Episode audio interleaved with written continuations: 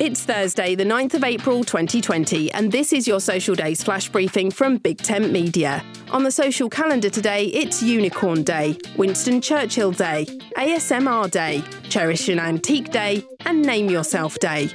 ASMR is that tingly sensation that's caused by certain sounds and sights. It's sought to help people personally as well as medically, with many people reporting that a dose of the euphoric sensation helps to calm anxiety and help with PTSD and depression. Still unsure what it is? Search ASMR on YouTube for some examples. My name's Suze Cooper. Head over to voiceworks.info to sign up for the Friday Flash Briefing briefing.